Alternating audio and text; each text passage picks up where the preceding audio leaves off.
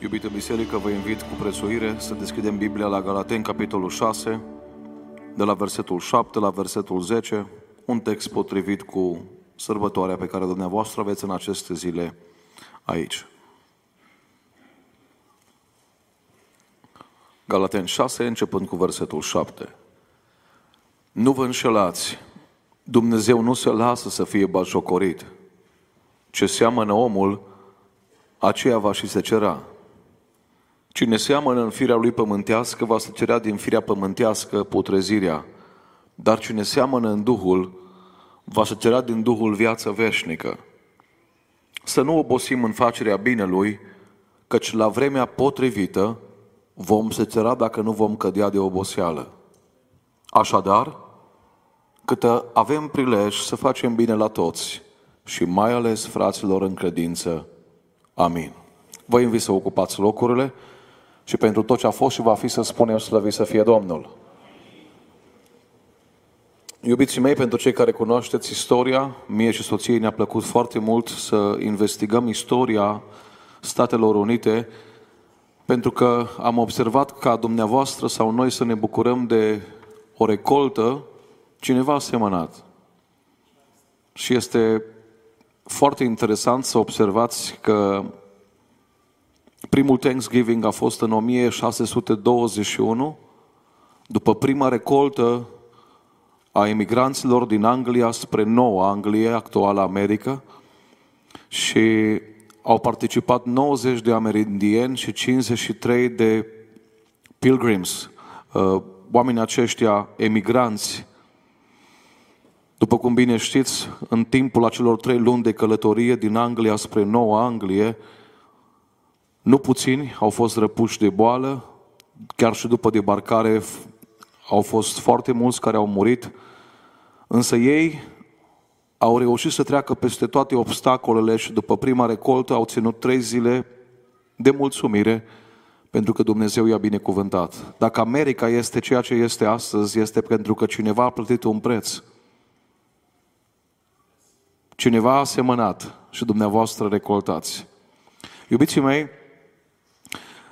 Dumnezeu atunci când a creat Universul, planeta Pământ, a pus peste 120 de constante și vă dau câteva exemple. Legea gravitației, viteza luminii, înclinația la 23 de grade a axei Pământului. De ce nu, nu 20 sau 24? Puteți să găsiți pe Wikipedia, însă acel 23 contează enorm. Dumnezeu a făcut ca rotația Pământului în jurul axei sale să fie de 24 de ore și în jurul Soarelui de 365 de zile. Și nu o să merg mai departe, ele sunt peste 120, care fiecare contează la milimetru. Imaginați-vă dacă gravitația ar fi schimbată cu 0,0037 de zerouri, soarele nu ar mai exista. S-ar da peste cap absolut tot. Ei bine, printre aceste constante, Dumnezeu a pus și un principiu prin aceste legi, printre aceste legi care se numește legea seceratului și a semănatului. Acum, vreau să vă spun că dacă eu mă urc pe o scară și nu sunt de acord cu gravitația și sar de pe scara aceea, gravitația nu ține cont de părerea mea. De ce pornesc de la acest lucru? Pentru că s-ar putea să fie unii oameni care nu sunt de acord cu predica din seara aceasta sau cu legea care spune că ce seamănă omul, aceea va se cera. Vreau să vă spun de la bun început, pământul nu ține cont de părerile noastre. La fel cum constantele puse de Dumnezeu nu țin cont de ideile noastre. Cât de sigur este că dacă pui porumb în pământ, secer tot porumb, așa de sigur este că dacă pui rău, secer rău și dacă pui bine, secer bine. Acum, axa pământului, gravitația și celelalte lucruri nu prea au echivalent spiritual. Însă această lege a semănatului și a seceratului are un echivalent spiritual formidabil și este amintit în Biblie acest principiu de mai multe ori. În Obadia 1 cu 15, de exemplu, Biblia spune, cum ai făcut, așa ți se va face. Iubiții mei, absolut fiecare pas, fiecare decizie pe care noi o luăm în viața aceasta este o sămânță pe care noi o semănăm. Fiecare vorbă, fiecare privire, fiecare gest pe care îl facem este o sămânță pusă. Și de-a lungul vieții noastre, din când în când se întâmplă să ne întâlnim cu rodul a ceea ce am semănat. Și acum ascultați-mă bine. Dacă la unele gesturi, idei, priviri, vorbe, fapte, nu ne întâlnim cu rodul aici, 100% ne vom întâlni cu el dincolo. Mai subliniez un aspect înainte să intru în cele trei principii ale acestei legi legate de semănat și secerat. Atunci când Dumnezeu a rânduit o perioadă pentru semănat și una pentru secerat, noi le-am numit perioadele acestea primăveri și toamne. Și din punct de vedere spiritual avem, de exemplu, cea mai scurtă primăvară, ziua. În timpul zilei Daniel seamănă rugăciune și în timpul nopții într-o groapă cu lei seceră protecția lui Dumnezeu. O altă primăvară și o altă toamnă este copilăria. Învață pe copil calea pe care trebuie să o urmeze. Nu garantăm că în timpul verii va fi lângă părinți, lângă păstor, lângă comitet, poate să aibă o ieșire, două, trei. Însă vine o toamnă și Biblia spune și când va îmbătrâni, nu se va abate de la ea. O altă primăvară, iubiții mei, destul de lungă este viața noastră. Și o toamnă veșnică este veșnicia. Vreau să subliniez ceva foarte important. Semănatul nu este veșnic, secerișul da. Semănatul nu este veșnic, secerișul da. Viața trebuie privită ca un timp de însămânțare. Și fiecare dintre noi are un câmp de semănat și de cultivat în cele din urmă. Și cultivăm sămânța pentru recolta viitoare prin obiceiurile noastre. De aceea e foarte important ce obiceiuri ai. Să nu părăsiți adunarea voastră cum au unii obiceiul. De ce? Pentru că obiceiul influențează recolta. Prin obiceiurile noastre, prin interacțiunea cu prietenii și tovarășii noștri.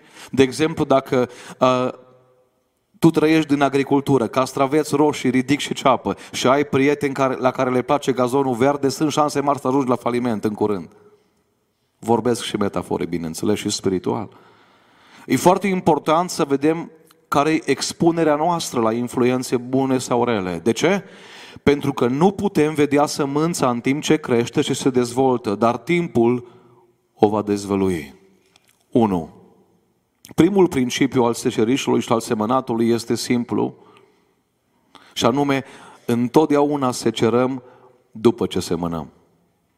Întotdeauna secerăm după ce semănăm. Eclesiastul 11 cu 9 Bucură-te, tinere, în tinerețea ta, fii cu inima veselă cât ești tânăr, umblă pe căile alese de inima ta și plăcut ochilor tăi. Și asta este o primăvară. Și îi spui păstorului, nu te băga în viața mea, cum mi-a spus cineva, pentru că n-ai dreptul. Nu-i treaba ta dacă vin la rugăciune marți sau nu. Însă să nu uiți că mai urmează ceva. Dar să știi că pentru toate acestea te va chema Dumnezeu la judecată. Eram într-o biserică, nu vă spun unde, și am întrebat într-un magazin, după ce pui în coș tot ce vrei să pui, unde duc toate drumurile? Și un frate mai întrăzneț a zis, acasă. Zic, mărturisirea se face la urmă. În mod normal, drumurile duc la casă, nu acasă. Știți, el mergea direct acasă. Da? Uh, iubiții mei, în orice magazin mergi, toate drumurile duc la casă. Tu poți să pui orice în coș. Exact la fel este cu viața noastră. Putem să punem ce dorim în coșul vieții noastre, putem să ne comportăm cum vrem, putem să trăim cum dorim, dar să știi că pentru toate acestea te va chema Dumnezeu la judecată. De aceea e foarte important ce cred. Pentru că dacă cred că există o judecată, și din nou spun, judecata nu ține cont de părerea mea.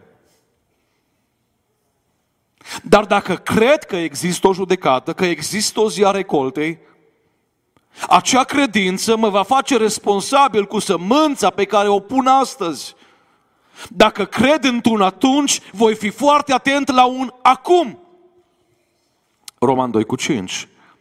Dar cu împietrirea inimii tale care nu vrea să se pocăiască, ți aduni o comoară de mânie pentru ziua mâniei și arătării dreptei judecăți a lui Dumnezeu, care va răsplăti fiecăruia după faptele lui. Și anume, uitați, două recolte diferite. Va da viață veșnică celor ce prin stăruința în bine caută slava, cinstea, nemurirea și va da mânie și urgie celor ce din duh de gâlceavă se împotrivesc adevărului și ascultă de nelegiuire. Iubiții mei, Jim Rohn spunea ceva extraordinar, că în viață va trebui să alegi între două dureri. Durerea disciplinei sau durerea regretului. Durerea disciplinei sau durerea regretului. Prin Harul Domnului suntem binecuvântați cu o avere colosală, și anume șapte copilași. Nu ne invidiază aproape nimeni, slăvit să fie Domnul. Și împreună cu soția, inițial aveau 21 de puncte de făcut în fiecare zi. Am scăzut un pic la 15. Iar copiii noștri încercăm să-i creștem cât reușim lângă Domnul, iar în ce privește joaca pe calculator, bineînțeles, ei se pot juca în fiecare zi afară, dar pe calculator sau pe tablet au un program foarte strict și anume se joacă o oră pe zi sâmbătă. Nu vă spun că așteaptă sabatul mai ceva ca evrei. S-ar putea să ziceți, măi, cred că nu-și permite fratele Cristi curentul la tabletă, pentru aia nu-i lasă, sau la calculator. Nu. Am înțeles în viață un lucru foarte important. Dacă ți-e greu când ești mic, îți este ușor când ești mare. Dacă ți este ușor când ești mic, îți este greu când ești mare. Copilul lăsat de capul lui face rușine mamei sale. Deci o durere în viață oricum avem, ori o durere a disciplinei acum când spălăm vasele cu copiii noștri împreună ca și ei să ne copieze, să facă copy-paste, când muncim împreună cu ei, când îi educăm, când trebuie să le fim modele, deși am putea să le punem telefonul 6-7 ore pe zi joacă și noi cu soția ieșim la plimbare. Dar ca să nu avem durerea regretului mai târziu, trebuie să suferim acum durerea disciplinei împreună cu ei. Iubiții mei, acest exemplu banal, basic, se poate aplica în fiecare domeniu din viața noastră, atât material cât și spiritual. Ce este dureros este faptul că oamenii sacrifică viitorul cu Dumnezeu pentru plăcerile de o clipă ale păcatului din prezent. Și vine Apostolul Pavel și îi spune, nu vă înșelați. Expresia în greacă, termenul în greacă, de fapt, ă, când spune că Dumnezeu nu se lasă să fie bajocorit, God cannot be mocked. Ă, se referă la gestul acesta și îmi cer iertare că îl fac, dar îl fac să înțelegeți mai, mai bine. Îl foloseam când eram mici. Și îl făceam așa către colegi. De ce? Să-i ispitim, să-i enervăm. Și vine Pavel și ne spune, poate că ai făcut așa către tinerii din clasa ta, către vecini, cât timp erai copil. Dar au zis Pavel, nu continua să faci așa către Dumnezeu, că Dumnezeu nu-i vecinul tău și nu-i colegul tău de bancă. Poate că ai făcut așa către colegul tău și apoi luat la fugă. Satisfăcut că l-ai enervat. Uh, Pavel ne spune, ceva extraordinar. Dumnezeu nu se lasă să fie batjocorit. Acest gest către Dumnezeu te va costa o veșnicie fără Dumnezeu. Iubiții mei, oamenii se înșală, știți de ce? Pentru că nu se ceră imediat ceea ce seamănă. De exemplu, ă, dacă s-ar întâmpla în bisericile noastre și s-a întâmplat cu Anania și Safira, nu mai spun continuare. Nu știu câți membri am avea. Știți?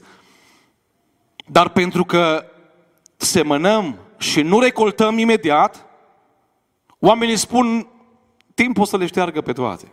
Citesc din Eclesiastul 8 cu 11. Pentru că nu se aduce repede la îndeplinire hotărârea dată împotriva faptelor rele, de aceea este plină inima fiilor oamenilor de dorința să facă rău. Iubiți creștini, Iubiți prieteni care sunteți cu noi astăzi, faptul că o sămânță se dezvoltă mai încet nu înseamnă că nu va rodi la vremea potrivită. Bambusul chinezesc este o plantă foarte ciudată, însă exemplifică foarte bine aspectele noastre spirituale. bambusul chinezesc îl sameni, îl luzi, uh, altul lângă tine pune ceapă verde în două săptămâni afară. Tu tot uzi bambusul chinezesc, tot plivești, nimic. Un an, doi, trei, patru. După cinci ani, dacă ai răbdare, dacă mai ești încă acolo, dacă încă mai transpiri și te mai sacrifici, bambusul chinezesc iese afară și în trei săptămâni, în patru săptămâni, se face de câteva zeci de metri. Vreau să vă spun astăzi, iubiții mei, că există doar două direcții în care ne putem îndrepta. Semănatul pentru fire și secerișul stricăciunii sau semănatul pentru Duhul și secerișul vieții veșnice. Un profesor de școală duminicală a pus o întrebare unor copii, o întrebare interesantă, când a vorbit despre pilda bogatului și a lui Lazar. Care ați prefera să fiți din cei doi? Iar un copil a spus așa, aș prefera să fiu omul bogat cât voi trăi și Lazar când voi muri. La care, bineînțeles că i s-a răspuns, nu se poate. Doi, un al doilea principiu, iubiții mei, este faptul că întotdeauna secerăm ceea ce semănăm. Deci, unu, secerăm după ce semănăm. Doi, secerăm întotdeauna ceea ce semănăm. 1 Corinteni 15 cu 36. Nebun ce ești! Ce semeni tu nu înviază dacă nu moare mai întâi. Și când semeni, semeni nu trupul care va fi, ci doar un grăunte cum se întâmplă, fie de grâu, fie de altă sămânță. Apoi Dumnezeu îi dă un trup după cum voiește și fiecărei semințe îi dă un trup al ei. A fost o zi în viața copiilor lui Iacov când s-a născut invidia în ei și apropo de semănat și de durată, fac o paranteză, vorbeam cu soția mea zilele trecute, având mai mult timp liber aici, fiind fără copii, și îi spuneam uh, de faptul că Dumnezeu i-a arătat lui Iosif unde va ajunge, dar nu i-a arătat drumul într-acolo. Foarte interesant aspectul acesta. Iosif a văzut pe cei, pe frații lui cum se închinau în fața lui și pe tatăl lui prezent acolo. Însă Dumnezeu nu i-a arătat cei 12 ani, după cum spun rabinii evrei, de închisoare. Mai spun ceva, referitor la voi. Am văzut aici oameni harnici, oameni muncitori, oameni care au acumulat în viață. Dar stăteam de vorbă cu unii dintre ei și îmi spuneau cât de greu le-a fost la început. Și ca să-i mângâi le-am spus așa, oamenii văd unde ai ajuns, dar nu vor să parcurgă același drum niciodată. Iubiții mei, într-o zi frații lui Iosif, din invidie, din pismă, au luat o haină și-au înmuiat-o în sângele unui țap. Observați ceva interesant. Când Iacov și-a înșelat tatăl pe Isaac, a folosit tot un țap.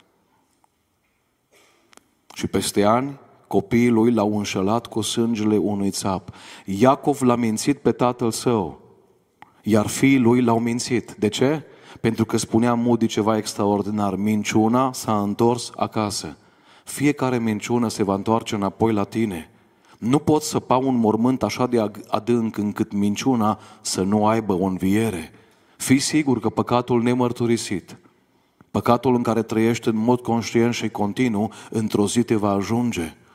S-ar putea să crezi că ești foarte deștept și înțelept, înțelept și poți plănui și acoperi, dar este decretul cerului înalt că niciun păcat nu va fi acoperit. Dumnezeu va descoperi.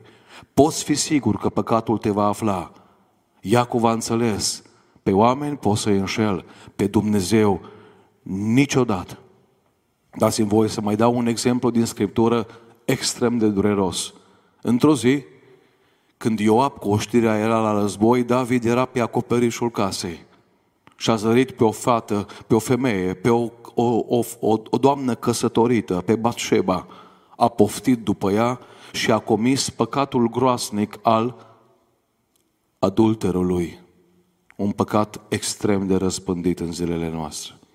Ca să-și acopere păcatul adulterului, David l-a îmbătat pe Urie Fac o paranteză aici, Urie nu a vrut să meargă acasă la soția lui când ei erau pe câmp, Ioab și oștirea la bătaie. Urie beat a fost mai deștept decât David treaz. Mai responsabil, mai cu bun simț. Ca să-și acopere păcatul acela, David l-a îmbătat pe Urie, după care l-a ucis. Auziți declarația lui Dumnezeu, din casa ta, David, voi ridica nenorocirea. Doamne, dar dacă sunt om după inima ta, nu pot să anulez legile astea pentru mine. Niciodată. Și acum o să vă speriați. Copilul care i s-a născut, din păcat, a murit. Știți ce înseamnă spiritual lucrul acesta? Că tot ce se naște din păcat nu dăinuiește. Doi, Amnon, fiul lui David, a comis atunci adulter cu propria fică a lui David. Adonia a fost ucis de Solomon. Absalom, fiul lui David, a făcut un ospăț pentru Amnon și l-a ucis. Continui. Nu după mult timp, Absalom a venit cu o armată să-și alunge propriul tată. David, de pe tron, a comis adulter tată David și și-a alungat Absalom tatăl pe nume David, după care a comis adulter public cu țiitoarele lui David pe acoperișul casei regelui. Dacă Dumnezeu n-ar fi intervenit, Absalom și-ar fi ucis tatăl. Iubiții mei, este greu să reamintesc, David a semănat adulter și l-a secerat în propria sa familie. A semănat crimă și a cules-o în propria sa familie. Iertați-mă, am întâlnit familii care mereu s-au ocupat de viețile altora. Și au zis Dumnezeu, mă voi judeca eu cu ei și le voi da treabă în familia lor. Și când Dumnezeu le-a dat treabă în familia lor, a durut foarte tare. And this is a Thanksgiving message, of course. Știți strigătul amar al lui David? Fiul meu Absalom, fiul meu, fiul meu Absalom, mai bine aș fi murit în locul tău, Absalom, fiul meu. Iubiții mei, de când David a căzut în acel păcat cu Batșeba, cu soția lui Urie și până când s-a coborât în mormântul lui, o spun cu durere, secerișul nu s-a terminat nicio zi. A semănat mereu, a secerat mereu ceea ce a semănat. Semănatul a durat câteva zile, secerișul a durat o viață. Și acum vă întreb cu responsabilitate și pe mine și pe voi. Credeți că dacă Dumnezeu nu l-a cruțat pe David, ne va cruța pe noi? N-ați vrea astăzi să facem ce-a făcut David în Psalmul 51? Dacă poți, te rog să afișez. Conștienți poate de o semănătură care n-a fost bună. Conștienți de o faptă sau de o vorbă care n-a fost bună. Să spunem ca și David, ai milă de mine, Dumnezeule în bunătatea ta, după îndurarea ta cea mare, șterge fără de legile mele. Iubiții mei, Dumnezeu este în afara timpului, a spațiului și a materiei. Este ca și persoana ta când te uiți la un video pe YouTube. Cel care e în video nu poate să meargă înapoi în trecut cu 10 ani să aranjeze cămașa care nu i-a stat bine. Tu care ești în video poți să muți cursorul în spate și în față. Dumnezeu fiind în afara timpului, poate merge în urmă cu 10-15 ani și în urma pocăinței tale, a lacrimilor, a mărturisirii și a schimbării, să șteargă păcatul care l-ai făcut. Și atunci se va întâmpla ceva frumos. Osea 10 cu 12. Osea 10 cu 12. Semănați potrivit cu neprihănirea și veți secera potrivit cu îndurarea. Ce șansă avem, iubiții mei, șansă pe care oamenii care au murit nu mai au. Desțeleniți-vă un ogor nou. Este vremea să căutați pe Domnul ca să vină și să vă ploaie mântuire. Uitați-vă, pui sfințenie, culegi milă într-o zi. Care dintre noi nu are nevoie de mila lui Dumnezeu? Toți avem nevoie. O singură cerință spune Dumnezeu. Seamănă de astăzi sfințenie, integritate, ascultare, neprihănire. Iubiții mei, istoria, prin multe cazuri, ne confirmă că întotdeauna să cerăm ce semănăm. Maxentius a construit un pot fals pentru a-l îneca pe Constantin, dar a fost înecat el însuși.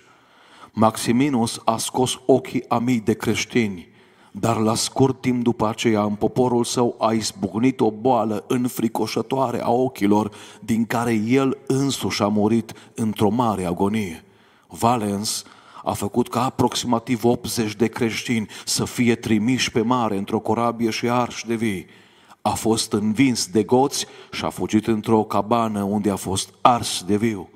Alexandru al VI-lea a fost otrăvit de vinul pe care îl pregătise pentru altul. Henric al III-lea al Franței a fost înjunghiat în aceeași cameră în care ajutase la organizarea cruntului masacru al protestanților francezi.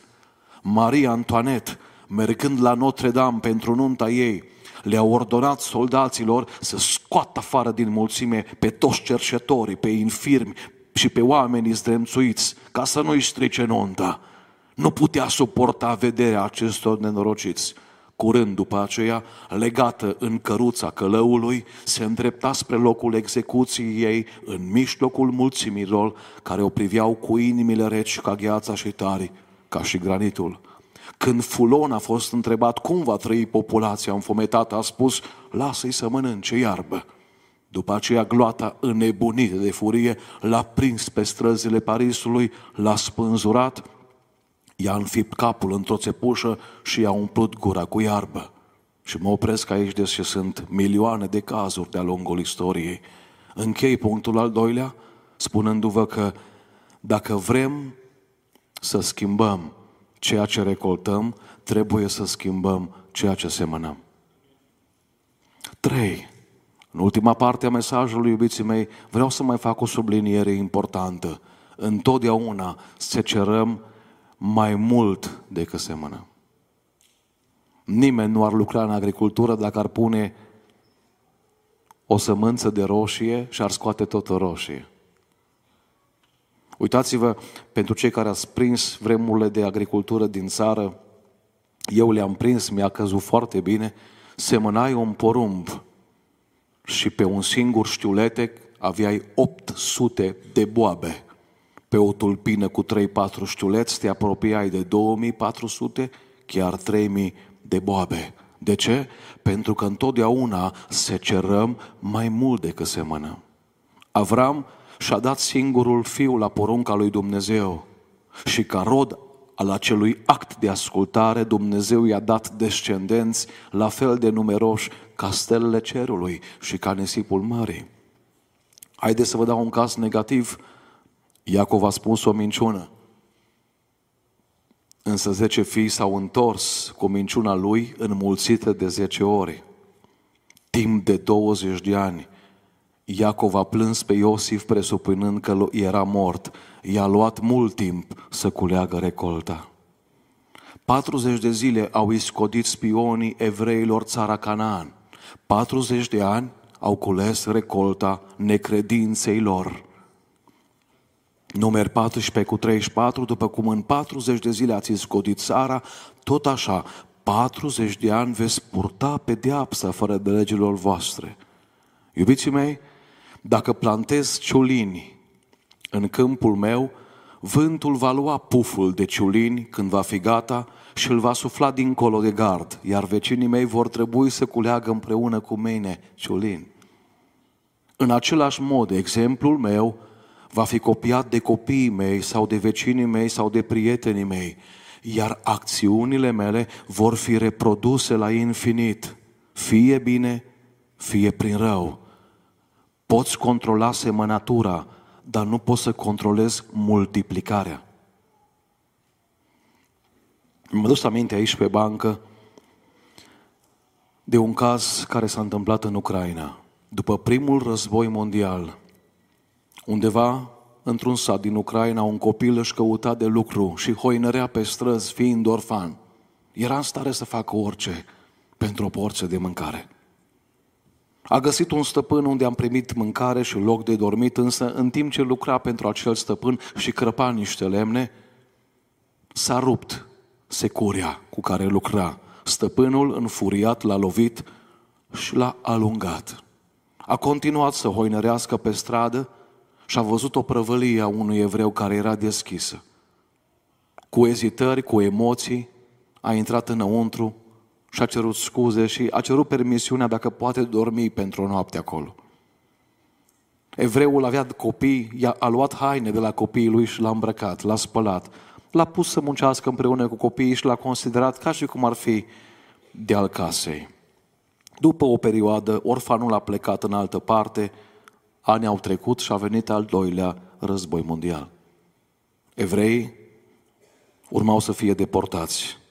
Astfel că în acea zonă evreii erau chemați la raport, iar capii de familie stăteau în rând în fața unor ofițeri însărcinați cu trimiterea lor în lagările de concentrare. La un moment dat, unul din funcționari l-a recunoscut pe evreul care îi dăduse mâncare, haine și găzduire.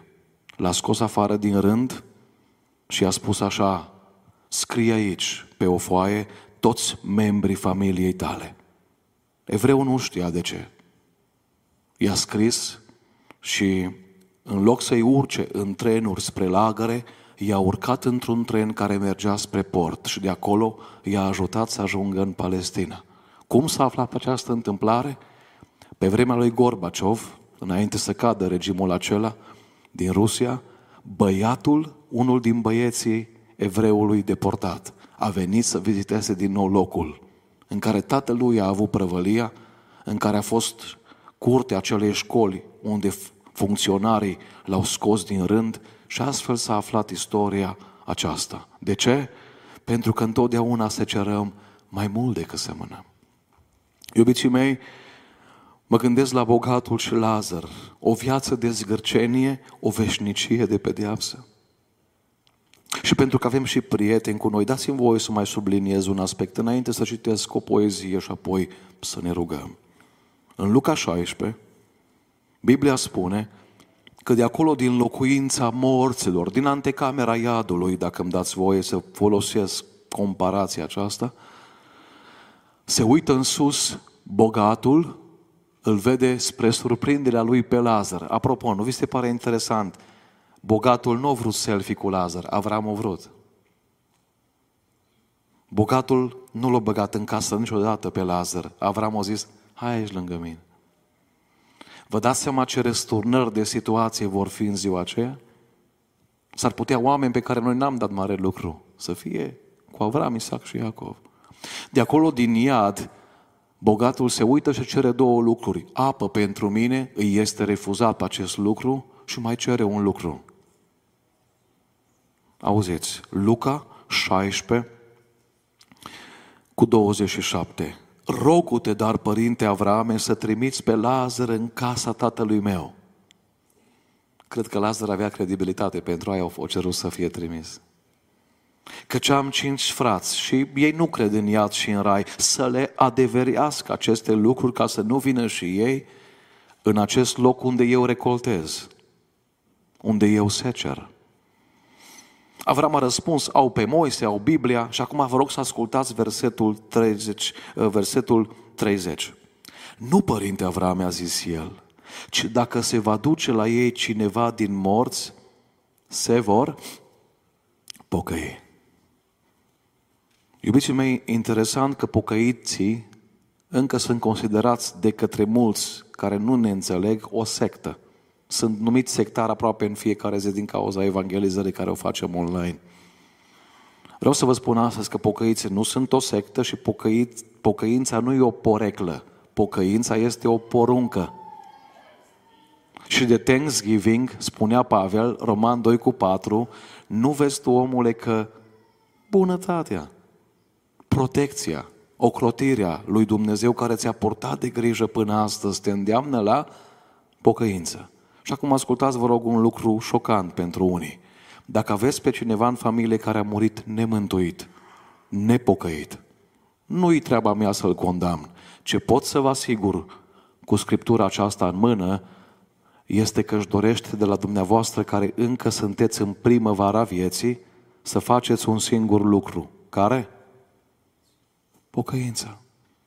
De acolo din iad Bogatul nu zis Avrame, spune-le care stac să cumpere de la SP 500. Care altcoin să-și cumpere. De acolo din iad, atât de groasnic era chinul și priveliștea aceea și recolta aceea în care nu mai puteai schimba nimic, încât a spus bogatul, Avram, aș dori ca cei cinci frații mei să nu vină aici la mine. Cât ar putea fi de rău într-un spital din România sau din America, tot ți-ai dori ca fratii tăi să te viziteze, nu? Imaginați-vă ce groasnic este recolta din iad. ce groasnică este dacă nu-ți dorești nici măcar ca familia ta să vină acolo. De ce nu-și dorea? Pentru că cine ajunge acolo nu poate să mai iasă de acolo. Din nou, repet, dacă aveți pe cineva care a plecat, să nu uitați, își dorește. Acum, noi când moare cineva, am vrea să-i împlinim ultima dorință, nu? Ultima dorință a oricărui om din familia ta care a plecat nemântuit este asta, să te pocăiești. Închei cu o poezie care îmi place foarte mult, legată de secerat, de semănat. Și poezia spune așa, O om, ce mari răspundere ai de tot ce faci pe lume, de tot ce spui în scris sau grai, de pilda ce la alții o dai, căci ea mereu spre iad sau rai, pe mulți o să intru. Ce grijă trebuie să pui în viața ta, în toată. Căci gândul care îl scrii sau spui s-a dus și în veci nu-l mai aduni, dar vei culege roada lui ori viu, ori mort odată. Ai spus o vorbă? Vorba ta mergând din gură în gură va veseli sau va întrista?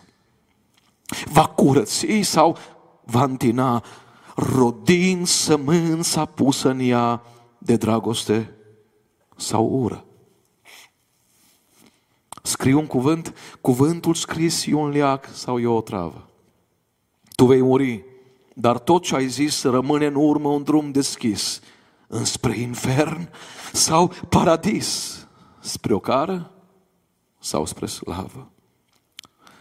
Când o cântare, versul tău rămâne după tine. Îndemn spre bine sau spre rău, spre curăție sau desfrâu, lăsând în inim rodul său de har sau de rușine.